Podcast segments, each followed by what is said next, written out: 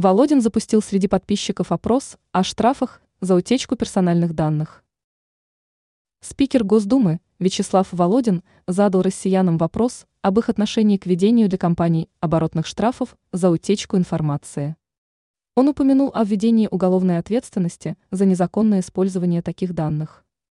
Володин запустил опрос среди подписчиков своего телеграм-канала, чтобы узнать мнение россиян о возможности введения для компаний оборотных штрафов в случае утечки информации. Володин в частности написал, вы поддерживаете оборотные штрафы за утечку персональных данных и уголовное наказание за использование такой информации, полученной преступным путем? Он указал, что за кражу персональных данных может грозить до 10 лет лишения свободы. Подавляющее большинство участников опроса высказываются за введение подобного наказания. Лишь 3% не согласны с предложением спикера. Ранее Володин осудил идею разрешить отбывшим срок работать учителями.